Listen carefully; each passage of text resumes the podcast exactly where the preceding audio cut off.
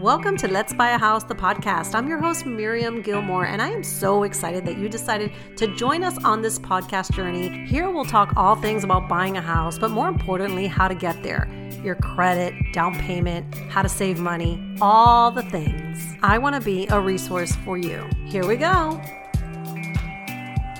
Hey, friends, welcome back to Let's Buy a House. I'm your host, Miriam Gilmore, and I am super excited to be back with you guys here. I feel like it's been a little while since the last time I put out an episode, and there's so much that I want to catch up with and so much that I want to talk about because there's been some um, big changes that have happened since the last episode that I put out.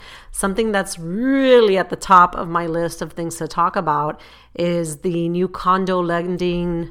I don't know why I couldn't say that. The new condo lending regulations and guidelines. So I help a lot of first time homebuyers, and it seems like for a long time, condo lending is really the best way to go because, you know, you can get a condo for a lot less money than a single family home.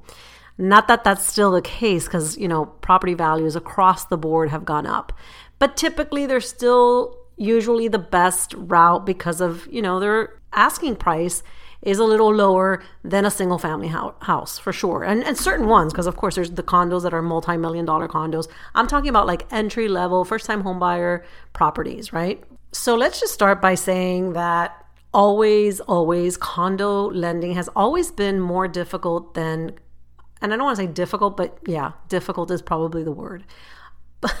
so I would say condo lending has been more difficult than buying a single family home. And the way that I like to explain it to borrowers so that you can really kind of understand it, it's it's almost like a condiment it's almost like double the work in the sense of when you're buying a home and you're an individual, you're buying a property and really to if, if you can think about it in this way, you are being underwritten as an individual. So we're going to look at your income, your taxes, your finances, uh, your credit score. We're going to look at all of those things to make a determination if you can buy a home. So when you think of condo lending and when you're going to buy a condo, not only do you as an individual need to have all those all that criteria in order, uh, taxes, everything that I just said, but now the building, the condominium also needs to have their financial house in order. So their finances have to be in order. They can't have litigations. They have to have a reserve in the in, in their budget. Um, they can't have uh, too much of an owner, a renter versus owner concentration. Like there's always a whole bunch of hoops that condominiums have to jump to be able to fall within the guidelines for Fannie Mae lending. So that's always been a little bit more difficult than a single family home because a single family home is different in the sense where I mean, basically, you want to do inspections and make sure that your inspections come out okay and the appraisal. So those are really the two things, but you're not looking at if the the the single family homes finances they don't have finances. It doesn't work that way. So that's why it's more difficult for condo lending. Now, besides that's that's still there. Those all those regulations and guidelines are still there for condo. Now, so if you recall last year in 2021, we had the uh, Surfside buildings that collapsed, which was a terrible, terrible, devastating uh, thing that happened here in South Florida. But that has impacted Fannie Mae lending towards condominiums nationwide. Especially here in South Florida, I don't know any additional guidelines for other states. I'm only licensed here in Florida, but it has made an impact in the way banks and lenders and Fannie Mae lend for condos. So, one of the things I really wanted to talk about today is what those changes are and just some of them because honestly, I think it's almost like it's an interpretation of the guideline which many lenders have taken. So different lenders are treating this new guideline differently. And people or lenders, brokers, uh, originators are learning uh, how to navigate these new waters, right? So, one of the biggest things is that now the condo questionnaire, typically a condo questionnaire was, you know, was quite lengthy. But now there's a piece that has been added on to the condo questionnaire that has to do with the condition and the um, integrity, the structural integrity of the building. So those are questions that were not asked before. They look they're looking at that. They're asking if the 40 year inspection has been done. They're asking um, if there's a special assessment, if there's repairs that are being done to the building. They're asking what you know what is the nature of this repair? All of these questions that in all honesty if we're being completely honest these are good things. If i was buying a condo i want to know this too. But they were things that were not asked of before.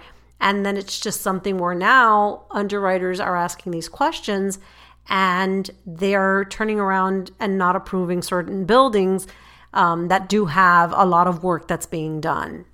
When you think about some of these buildings uh, that have been around for many, many, many years 40, 50, 60 years um, and, you and you wonder about the structural integrity of these buildings. I mean, what happened in Surfside, no one would have ever thought that that could have happened the way that it did.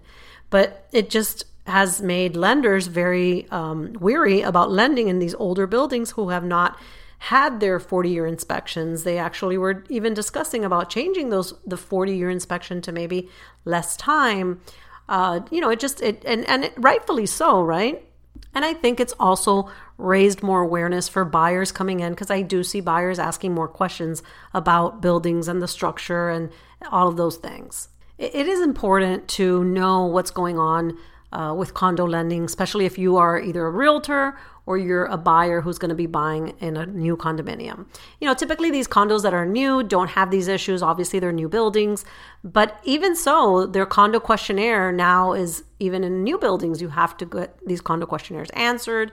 Um, but more so if you're buying in older buildings, I would think that you'd want to know all of these things. And as a realtor, uh, if a realtor is listening here, I would say if I was a realtor, I would be doing major homework on these buildings and before I get a listing because you know these are things that you want to know up front before you even get this listing and sign it up and put it on the uh, on the MLS because these are things that can stall a closing and actually even um, you know be a deal breaker. As a buyer, it's really important to know what makes a building warrantable. So if you're somebody who's going to buy a condo, I would say do your homework. It's definitely something that you want to understand. You want to understand that as a buyer, but if somebody's holding your hand and like kind of like getting you through it and you didn't really learn it enough, when you go sell it, that's your money and you want to know if you're going to sell a property or when you it's time for you to sell a property, if it can't be sold because of the warrantability issues, why? So I would always say and I would always recommend definitely do your homework on why a building would be warrantable versus not warrantable. This is such a complex topic, and even as a lender, as a broker myself, it's complicated. And condo lending is not simple because every time you approach a building or a condominium, it's different because it depends. It really depends on the scenario.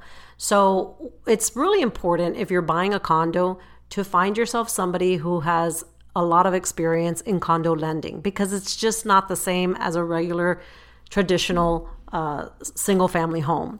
And I say this because I was one of those brokers before, one of those loan officers before that ran away from condominiums. I didn't understand it. I just didn't want to do it. I was completely more than anything I was I was afraid of it and and and looking stupid in front of my clients, so I didn't want to take it because I didn't know what to do. But because you know, we're in Miami, there's so many condos and a lot of my first time home buyers really, really needed to get into a condo. So I have had to learn for my clients. And it's only through trial and error. And every single condo, there's not like one rule of thumb, it's just this way. Every condo is different. Um, but I have learned a lot along the way. I've had mistakes happen, things that came up that I didn't expect. So every deal, you learn something new with every deal. But you should definitely find somebody who has experience with condo lending because if they do not have experience with condo lending, it's just going to be that much more challenging. And that is it. I bet you I can go on and on and on because there's just so many stories of things that have happened with condos, but I am going to let it rest. I like to make these uh, digestible and I don't like to make these episodes super long because I know everybody's busy and we all have lives and things that are going on. And, and after a while, I feel like sometimes people can check out. So I really want to make this an easy listen so that if you are someone who's buying a condo or you're a realtor who does a lot of condos, this is an episode that you can listen to and learn from and hopefully walk away with a little more knowledge about condo lending. I want to thank you for joining me on this episode of Let's Buy a House, the podcast. It's always my joy and honor to have you as a listener. And I would love nothing more that if you found value and you enjoyed this podcast, that you'll share it with your friends. Maybe leave a review. It's always such a nice thing to hear from you guys.